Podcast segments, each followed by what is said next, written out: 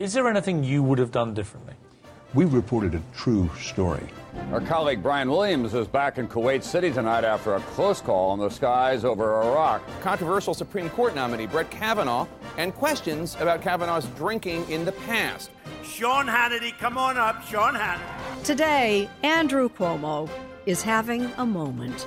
Hi, I'm Eliana Johnson without Chris Stirewalt this week. Welcome to Ink Stained Wretches, where we break down what is going wrong and what is going right with the American news media. And in Chris's place this week, we have New York Post columnist Karol Markowicz, who is also the author of Stolen Youth How Radicals Are Erasing Innocence and Indoctrinating a Generation. Karol, thank you so much for stepping into Chris's shoes. Hi, Eliana. Thank you so much for having me. Before we get to our front page, I told Karol I just wanted to grill her about her background and how she got into journalism and decided to write the book. So, can you tell us a little bit about where your interest in journalism came from and how you ended up as a New York Post columnist, which I think is a, a job that a lot of young people would absolutely love to have? I really fell into it, which is the worst story to tell young people. But I was a blogger back when blogging was new and fresh and you know, you had to explain to people what it was. Oh, it's a, you know, weblog, it's a website. It's just, you know, it was a, a new new thing and I had a blog that was fairly popular for the time. I think right now it would be it would be just a micro micro blog, but at the time it, it would it did pretty well, and I had a lot of readers who were regulars. I was a conservative blogger in New York City, so that was unique in its in and of itself. What was the and name of the blog? Alarming News. So, so alarmingnews.com. And I had it for a long time. I started it in the time after 9-11, which I think is a time when a lot of blogs were launching. And Instapundit was the blog father. He had sort of launched, you know, a thousand ships. And so I was writing on my blog and I was going to be a lawyer. I was I was thinking about going to law school. I fully was not thinking about being a journalist.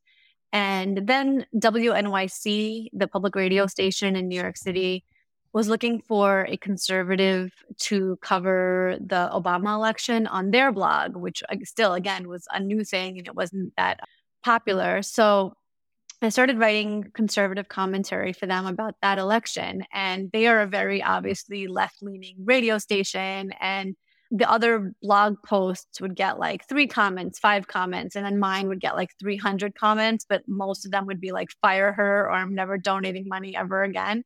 So they liked having me on there. And then a friend of mine who was an editor at the Post saw something that I wrote for them and he said, you know, why are you writing for them? Why don't you write for us? And I started submitting ideas to him and started writing columns for the Post.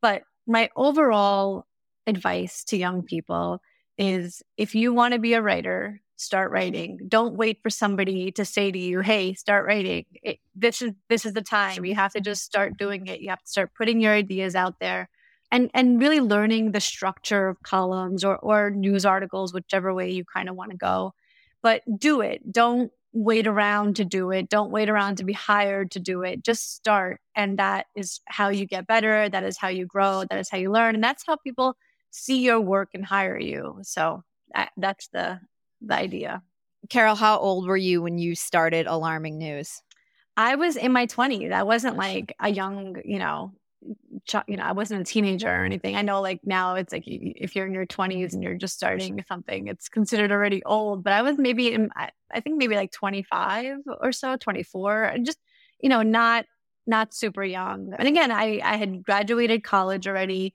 I was working as a paralegal and I was thinking about going to law school. I was not going to go into journalism. That's crazy.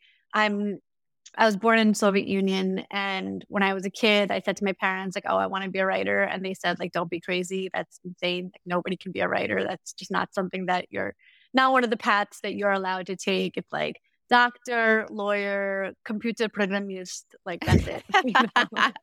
so those are those are the options. Well, I was going to ask how you became a conservative, since you mentioned basically always having come having a conservative perspective. But tell tell us a little bit about that. Well, what I would say about that is that most people who escaped communist countries and get to America don't end up liberals. It's just the way the way that things go. So my ex-Soviet community in Brooklyn, who are predominantly Jewish, are very conservative and eh, so the community is very conservative. My parents, I would say, were like moderate Republicans. I'm way more conservative than they are. And I, I don't know. I just always saw the conservative perspective as the one that I agreed with. I would say I went through maybe a, a patch of like America hating in college or just being kind of eye rolly about living in the freest, best country in the history of the world, like every kind of teenager goes through.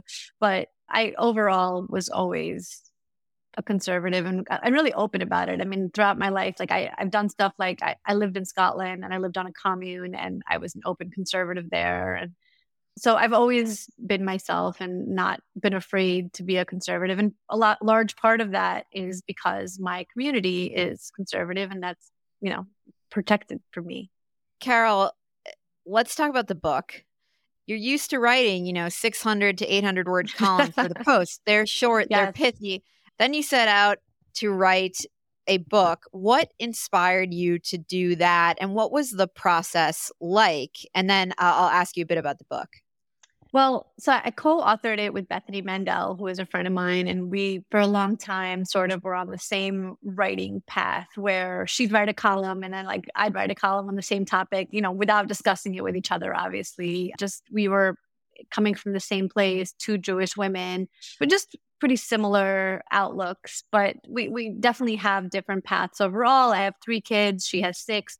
My kids generally went to public school, hers are all homeschooled. So, that kind of thing, we just had a lot of similarities, but also some differences.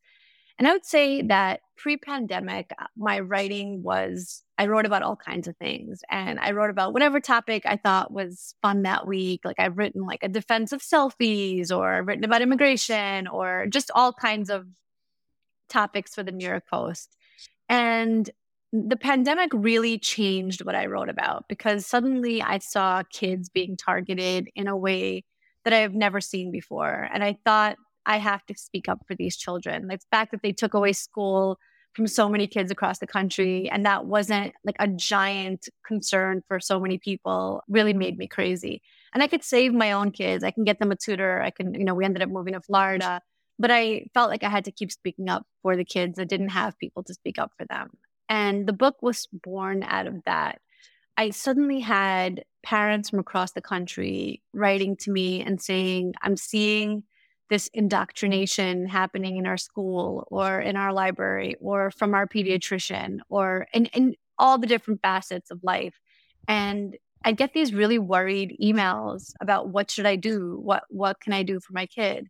And it really grew from there. Bethany and I saw that this what we call like the the woke virus was spreading and was targeting children. And again, my ex-Soviet background really played into that because my whole life I heard these stories about the societal pressure and the conformity and the way you weren't allowed to speak outside of very narrow confines it was a thing that happened in totalitarian societies. And for the first time ever, I really felt it happening in America, especially during the pandemic and about, you know, pandemic policies, but about so many different things. You can no longer say, I'm not racist. You must say, I'm anti racist. And that is the word that we use now.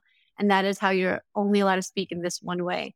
So that was really what happened that Bethany and I could not look away from the kids. And you know, I like to say, I like to write about cool topics, and kids are not cool. They're really not. And yet, I felt like I, I had to do this. I, I I couldn't stop.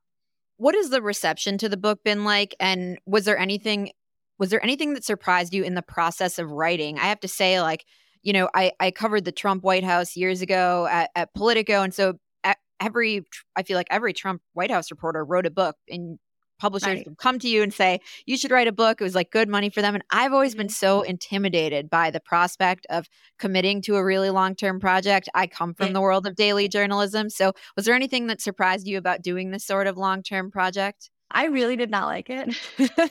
So i don't I, I don't blame you. I love writing 700 words wait you know refreshing the page until it hits the website seeing it in print the next day getting a reaction just the the immediacy of it. I I really enjoy my job and I the book process, while I love the book, I love that we did it. I love the reaction that we've gotten where people are really really into it and they send me, you know, their favorite parts or like pictures of themselves with the book and it's all been fantastic but for me i definitely prefer a daily you know the the writing of a weekly column or a, a twice a week column and getting the immediate satisfaction of of having my, my words out there also the fact is and uh, this didn't end up happening to us but so many times between the time you write the book and the time the book comes out the topic gets stale. Uh, in our case, it actually, we hit it at the exact right time in, in, a way that we could not have even predicted. But, you know, it happens all the time that a, a book idea kind of falls flat by the time it makes it to print. So that kind of concern was definitely on our minds. We would talk about like, is this still going to be relevant when when when the book comes out? And obviously it is but you know as part of us who were, was hoping that it wouldn't be we definitely thought like oh it'd be great if we could just work out this whole eh, kids being indoctrinated in every part of their lives before you know march 2023 my last question on this and then we're going to get to our, our regularly scheduled programming is i'm sure there are a lot of parents out there for whom your book resonates and i'm wondering do you have any advice for people who their kids are you mentioned your kids are in public school they go to doctors and I, I, was just in a doctor's office this morning they're like the last places on earth where you still have to wear masks right. which is weird and strange and but you got to send your kids to school you know for people right. who have financial constraints or they're working parents like how do you navigate around this stuff without actually doing what you think is some damage to your kids. I face this where i had a you know child under one who was in a in a daycare where they were masked and i was very concerned about her seeing mouths and and stuff like that but it's like for parents who just feel constrained or like there aren't there are no other options like have you heard mm, what are your thoughts on that? Well so in the book bethany and i provide two different kind of conclusions and again for her she really pulls her kids out of culture she homeschools all six of them. She doesn't let them watch modern movies. She pre reads books. She does all of this. Well, I have a, a much looser path for my kids, and we provide the foundation at home. I get this question a lot. And the thing is that there's no easy answer. And there's not going to be a moment where you're like, oh, okay, I don't have to oversee what my kids are doing or learning or whatever. It's going to be a fight. And we had actually had trouble publishing this book with conservative publishers because they wanted us to tone down the fight message, but we couldn't because this is what it's going to take. It's going to take awkward conversations, like you, mentioned the masking. The masking was a, a big moment because I saw that parents were concerned and yet were terrified to say anything. They didn't want to be marked as different or, you know, Trump supporters or whatever for, for wanting something so normal, not wanting their kids to see mouths. We used to know that that was what was necessary for development and speech. And now, you know, it became something you were not allowed to say. So when we opened this book with a history chapter on the kind of forced conformity of authoritarianism, it's really important that people understand that while I am comparing, you know, our current situation to China and Cambodia and Soviet Union, what's different is nobody's dragging you to a work camp because you said the wrong thing. Now you can you're going to have some social pressure. You might have some bad comments on Facebook, but if you don't speak out for your own kid, like there's nothing anybody can do for you. You have to be the voice of that, that, that fights for your child. Okay, we are going to get to our front page, but before we do that, Again, we would love you to sign up for our newsletter, which has links to all of the articles that we talk about. Just email us if you want to sign up at wretches at nebulouspodcasts.com. That's wretches at nebulouspodcasts.com. And also, please leave us a review on Apple Podcasts or whatever platform you get your podcasts on we are considering a merch giveaway for some of the best reviews. So if you do leave us a review, send us an email and let us know what merch you might want, and we'll look it over. You might end up getting something in the mail. So send us a note. And thank you to all the reviews we have gotten so far. We will turn now to our front page.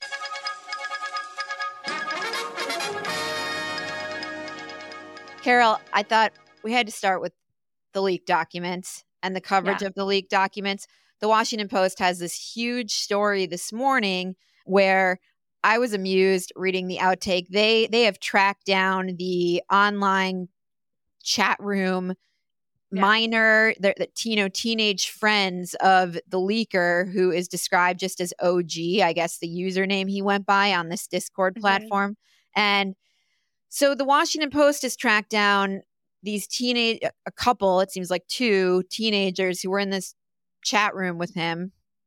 And he's described as a young, charismatic gun enthusiast Mhm. who shared highly classified doc- documents with a group of far flung acquaintances searching for companionship amid the isolation of the pandemic. United by their mutual love of guns, military gear, and God, the group of roughly two dozen, mostly men and boys, formed an invitation only clubhouse, blah, blah, blah. You know, maybe we'll, maybe we hope this person will be found and he will be some raving right wing lunatic, but you can certainly feel the press coverage like pushing it in that direction. Right, right. Yeah, absolutely. I mean, I, I feel like the article is like gleefully like, I think it's a right winger, you know? and uh, yeah, you see this all the time in, in media coverage where they're so excited when it's not a leftist. And if it is a leftist, obviously they cover it up and make it go away. Yeah, I, I think that, you know, this article was to me really, it's, it's already symbolic of, of, of larger press coverage. It's it's really what the problem is with so much of our media that like I, I want you to find the truth. I want you to report the truth. But like the tone is just so different when they're talking about the various political sides. The other thing I found interesting was that we've had major leaks before. You know, we've had WikiLeaks and we had we, Julian Assange and Edward Snowden. Mhm. Those guys were like heralded as whistleblowers. I don't sense that's the direction in which, which this one is going.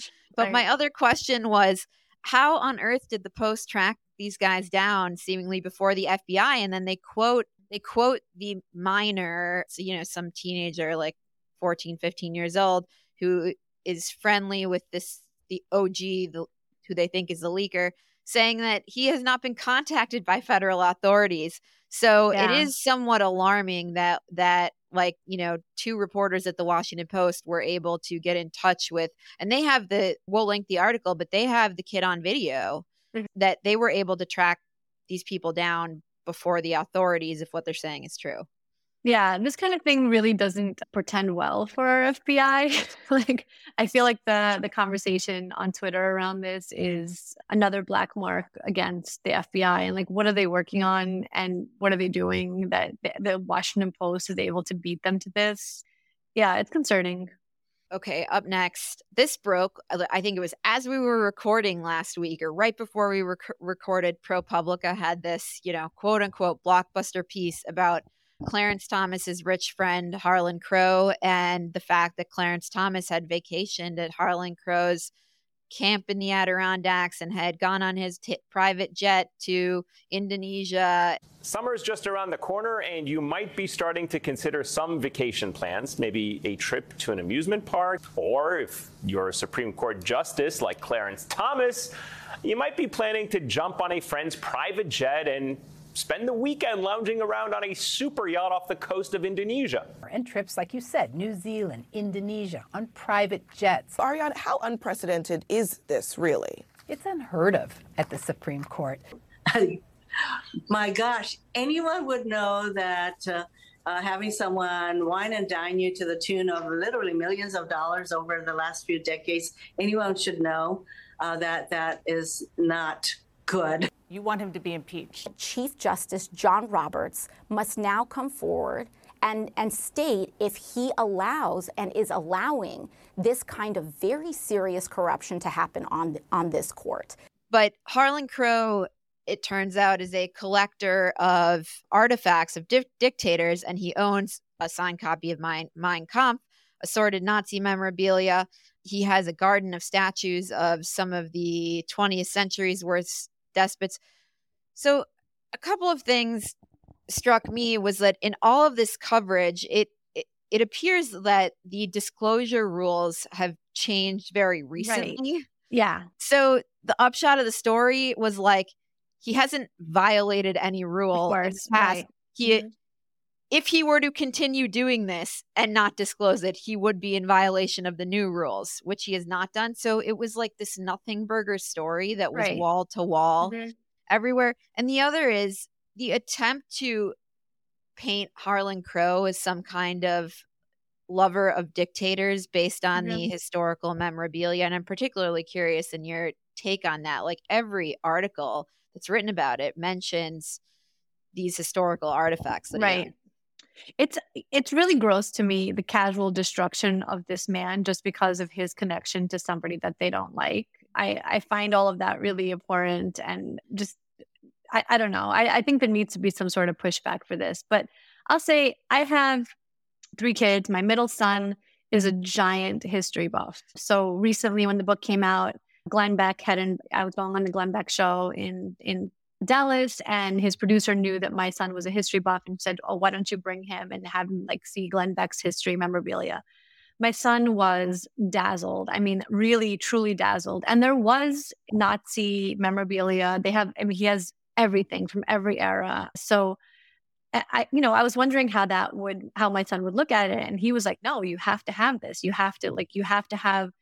the good and the bad and you you can't just leave out the bad parts of history. And again he's 10 but i felt you know that was that's the right way to look at it. You cannot just go history is not just a series of good events that we should celebrate. It also has bad events that we should remember and not erase in the name of you know cleaning up the the the path for ourselves. So I have absolutely no problem with anything that Harlan Crow collects. I think that that's crazy that he's been turned into some monster who loves Hitler because he has memorabilia of various time periods. And I just the coverage of this really rubbed me the wrong way as most media coverage does.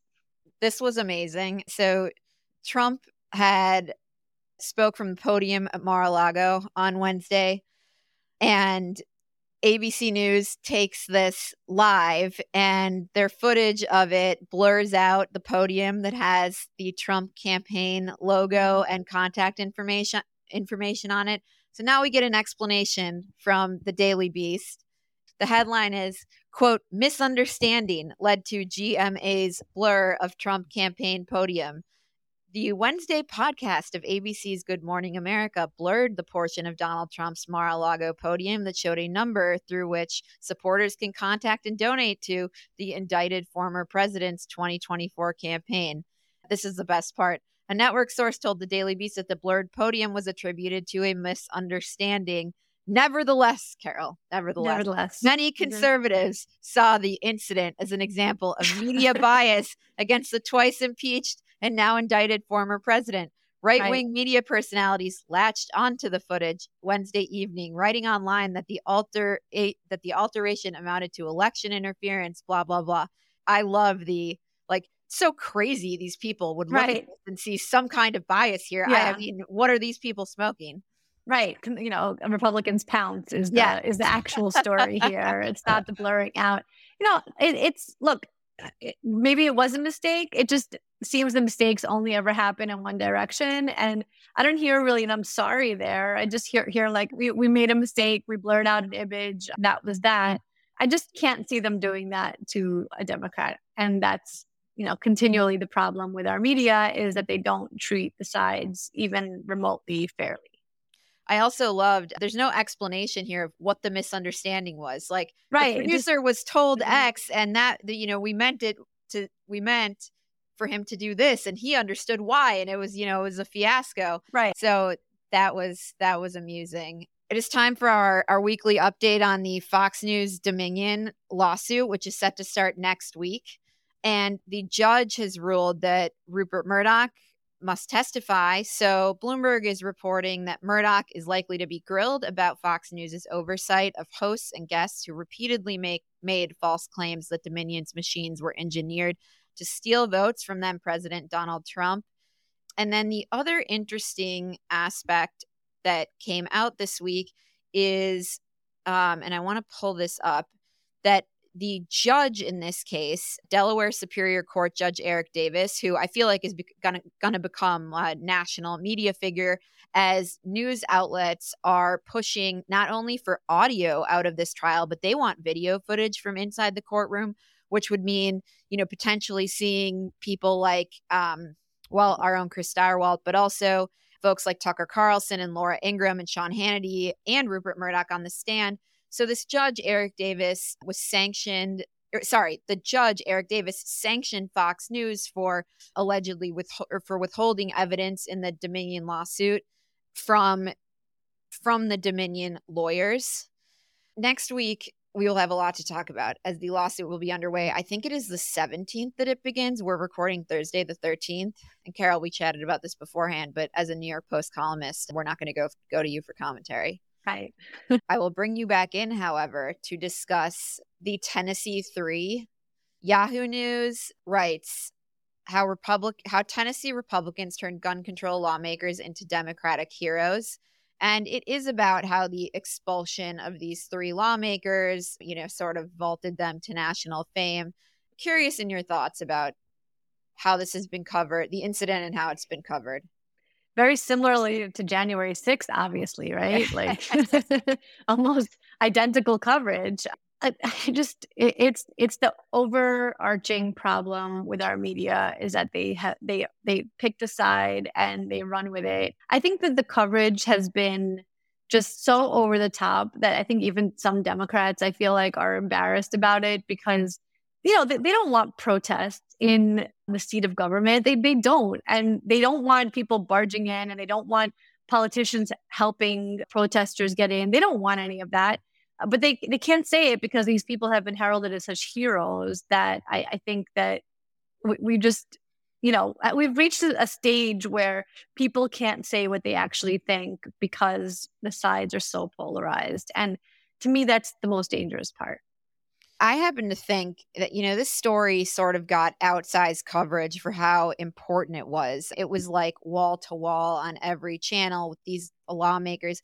But They they were dubbed the Tennessee Three, and then the mm-hmm. two Justins were everywhere. I did think it was a strategic or a, a tactical blunder for the Republicans to expel these guys well, and, yeah. and, and hand the Democrats heroes to to laud. But I agree with you. I mean, these guys disrupted the proceedings of their own their own legislative body. And so I do think like it's a case where the Republicans here are on the right side in terms of principle, but mm-hmm. the execution was, I think, not right. Could have been better. Did you see the video, the old video of Justin, I think Jones, where he's like calmly speaking and like just sort of non-performative in, in his in mm-hmm. his the way he speaks. Karol, let's actually play those. This is the a recent Justin Pearson preaching at a church versus a Justin Pearson a few years back when I think when he was running for president of the Bowdoin student body or something like that. Mm-hmm. But let's play that. Well, y'all, I was glad when they said unto me, Let us go into the house of the Lord. I, am so glad to be in the house of the Lord with you this morning. Would, would you mind going ahead and praying with me now, Mother God, Creator God, loving God, Holy God? Take this, your servant made from dust, and connect it with the raw materials of stardust to speak in this moment. Justin J. Pearson, and I'm running for president of BSG. There are a few reasons that we're running this campaign this year. One has to do with representation. How can we represent all voices in a conversation? I wanted to do this by partnering with organizations from the Bowdoin Democrats to the Bowdoin Republicans. Karol, I'm not sure what that says about the incentives of modern culture. I think somebody had the comment on Twitter like it's the scourge of theater kids in government. totally. Totally.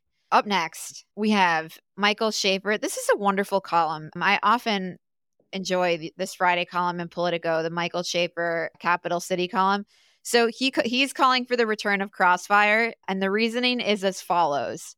He writes that almost two decades after the show went off the air, what has replaced it across much of the TV landscape is somehow even less edifying. There are news shows that interview with varying degrees of effectiveness public figures who have a point of view, but as far as real time engagement between folks with contrasting worldviews, it's slim pickings. Today's conflict free opinion landscape is instead dominated by programming featuring like minded people ginning one another up to even more rage. One common format might even have felt familiar to Stewart way back when, and he's referring to Jon Stewart, who called for the end of Crossfire way back when. An opening monologue followed by a usually friendly conversation with someone who supports the point of the opening monologue, all designed for an audience that al- already agrees. Rarely does anything puncture the bubble. What are your thoughts, Karol?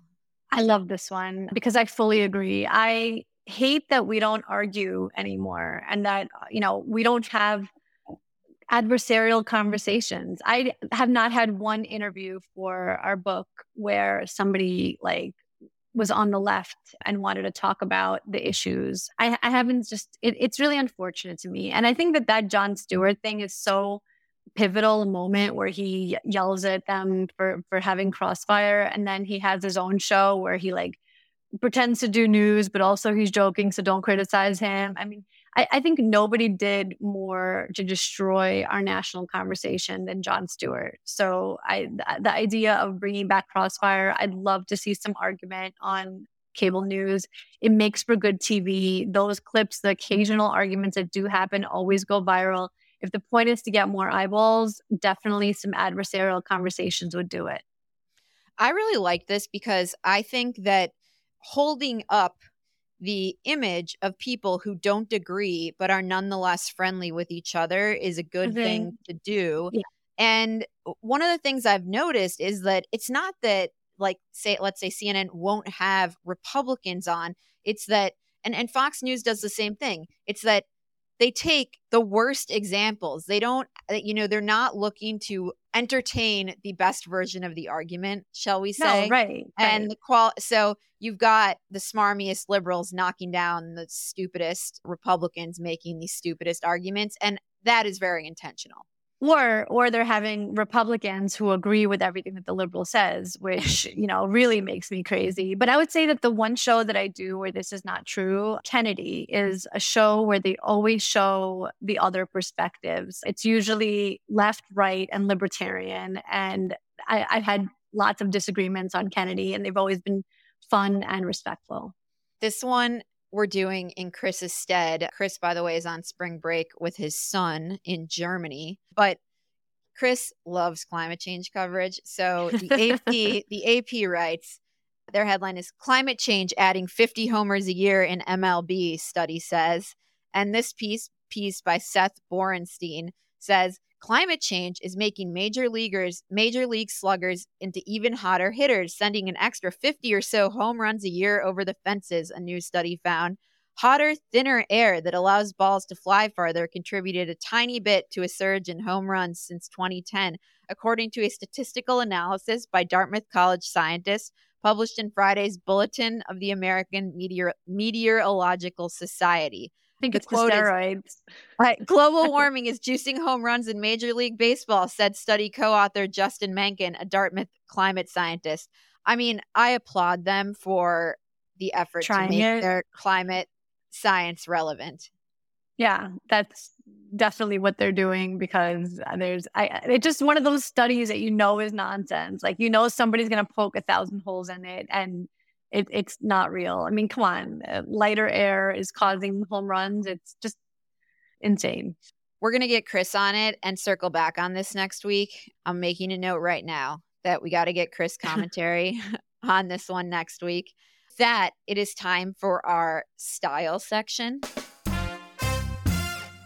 And we have a packed style section this week. Up first, Jezebel reports that Rupert Murdoch, Rupert Murdoch and Jerry Hall's divorce agreement bars her from giving story ideas to Succession. At the age of 91, Murdoch blew up his fourth marriage. Hall was waiting for Murdoch to meet her at their Oxfordshire estate last June when she checked her phone. And Rupert said, Jerry, sadly, I've decided to call an end to our marriage. His email began, according to a screenshot I read. I love that he emailed this. This is like very succession. And Hall told friends she had to move everything out of their Bel Air estate within 30 days, yada, yada. When she settled into the Oxfordshire home she had received in the divorce, she discovered surveillance cameras were still sending footage back to Fox headquarters. Mick Jagger sent his security consultant to disconnect this. I mean, Karol, I hope if I ever get divorced, it goes something like this. Truly. At, Um, at least get the Oxfordshire estate. Yeah, and I hope that Mick Jagger sends over his guy to disconnect the, the security cameras. So we're going to link this piece. It is Vanity Fair piece by Gabe Sherman. It's amusing and definitely belongs in the style section. Up next is CNN's or the SNL parody of CNN's Trump hating liberals with this ad for indictment ASMR. Let's play the ad. Let New York Times reporter Maggie Haberman soothe you to sleep. This is his worst nightmare, and he's really freaking out because now he knows there are consequences. Consequences.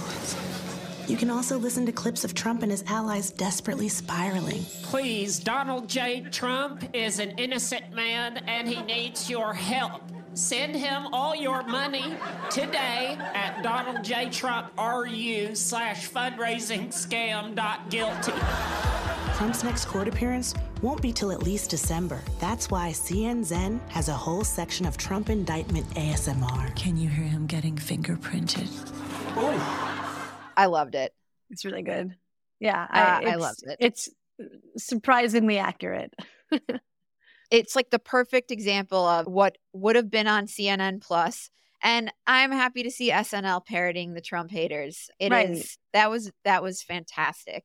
but SNL I did, is yeah. No, they're at ahead. their best when they do this kind of thing. When they when they're able to kind of laugh at themselves, I think that's like when they shine. Some of the best moments I think were like the the post election party with mm-hmm. Dave Chappelle on SNL. I thought that was one of the best you know skits they've ever done. But it, it's it's hard to get them to laugh at themselves. They take themselves so seriously now. It was fantastic. And I brought this piece of hard news into the style section. Chris Licht, the CNN president, the other Chris, appeared at the Semafor Media Summit. I just want to make sure that's where it was. That is where it was. Semafor Media Summit in New York this week. And Don Lemon was in the audience and he was asked about Don Lemon's comment that Nikki Haley is past her prime. And I would say he I would say he defended Don Lemon. And it is a further Im- indication that Lemon is not going anywhere um, from CNN. He said Don Lemon is a lightning rod because he really came to prominence during an era where that was celebrated and encouraged in prime time, Licht told Semafor's Ben Smith when asked to comment on how he deals with press coverage surrounding Lemon.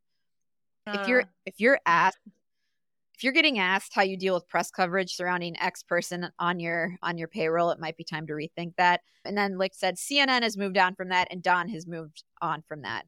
What if it were true, Karol? Right. I that's uh that's very convenient for them that everybody's just moved on. I, I feel like I, I would love to see the same thing uh, from Fox or you know any of the conservative outlets. Like, oh, we're not talking about that anymore. We have moved on. Would that it would would that it were true. We are skipping the obsessions this week because of our chat with Karol, and we try to keep these two around an hour, between 45 minutes and an hour. So we're going to skip obsessions, and we will be back with them next week. So we are going to jump to my favorite portion of the show, which is reader mail. And we have a note from Leonard Goodnight in Falls Church, Virginia, who says, Hello. The other day, I was thinking about all the weird and wonderful local political traditions we have in this country, and that took me back to my home state of Arkansas, where one of the great must attend political charity events this year is the Gillett Coon Supper. That got me to wondering, Chris, what's your favorite way to prepare raccoon? As a proud West Virginian, I'm sure you've got one. Stewed, deep fried, diced for use as a pizza topping, something else. Back home, we prefer barbecue. Eliana, I don't mean to leave you out, but I don't even know if raccoon is kosher. Do you happen to know offhand? I'm horrified even by the question. thank you, but thank you, Leonard, for the note. I am going to make sure that Chris answered this next week. Karol, have you uh, had raccoon? I have not had raccoon, but I dated somebody from West Virginia and I learned the reality that roadkill is legal to eat in West Virginia provided you are the one who hit it. You can't just like pick up random roadkill from the road, make yourself a sandwich. You have to kill it yourself and then you can do whatever you want. Oh my gosh. Oh. Oh. So have you done it? No, I have not. I Oh haven't. I have not formed any roadkill myself. Uh, you know, in Florida though, now I, you know, I, I grew up in Brooklyn. I did not see a lot of roadkill there, but now I see quite a bit. And the idea of like running something over and then just like putting it in my trunk and taking it home to the barbecue. Oh I don't my know gosh. about that. And it is now time. We're going to do this in Chris's honor for Chris's favorite segment of the week, where I am forced to say something nice, but I'm going to lead by example this week because we don't make our guests do things like that. Story that amused me most this week and that I liked was, and it's actually kind of old, but of all the Trump indictment coverage, my favorite piece was in the New York Times and the headline was Married During the Indictment. The 43 couples who wed at the Manhattan Marriage Bureau on Tuesday were greeted by crowds who gathered for Donald J. Trump's arraignment hearing around the quarter. And the author writes At 1 p.m. on the day of Donald J. Trump's arraignment, about an hour before he pleaded not guilty to 34 felony counts in Manhattan criminal court, a line formed outside the Marriage Bureau around the corner, a smaller but no less determined crowd than the throngs outside the courthouse. We know from experience that when somebody wants to get married, no force on earth will stop them, said Michael oh. McSweeney, the New York City clerk, including what's happening today. Some joke online that their wedding hashtag should be hashtag arraigned marriage.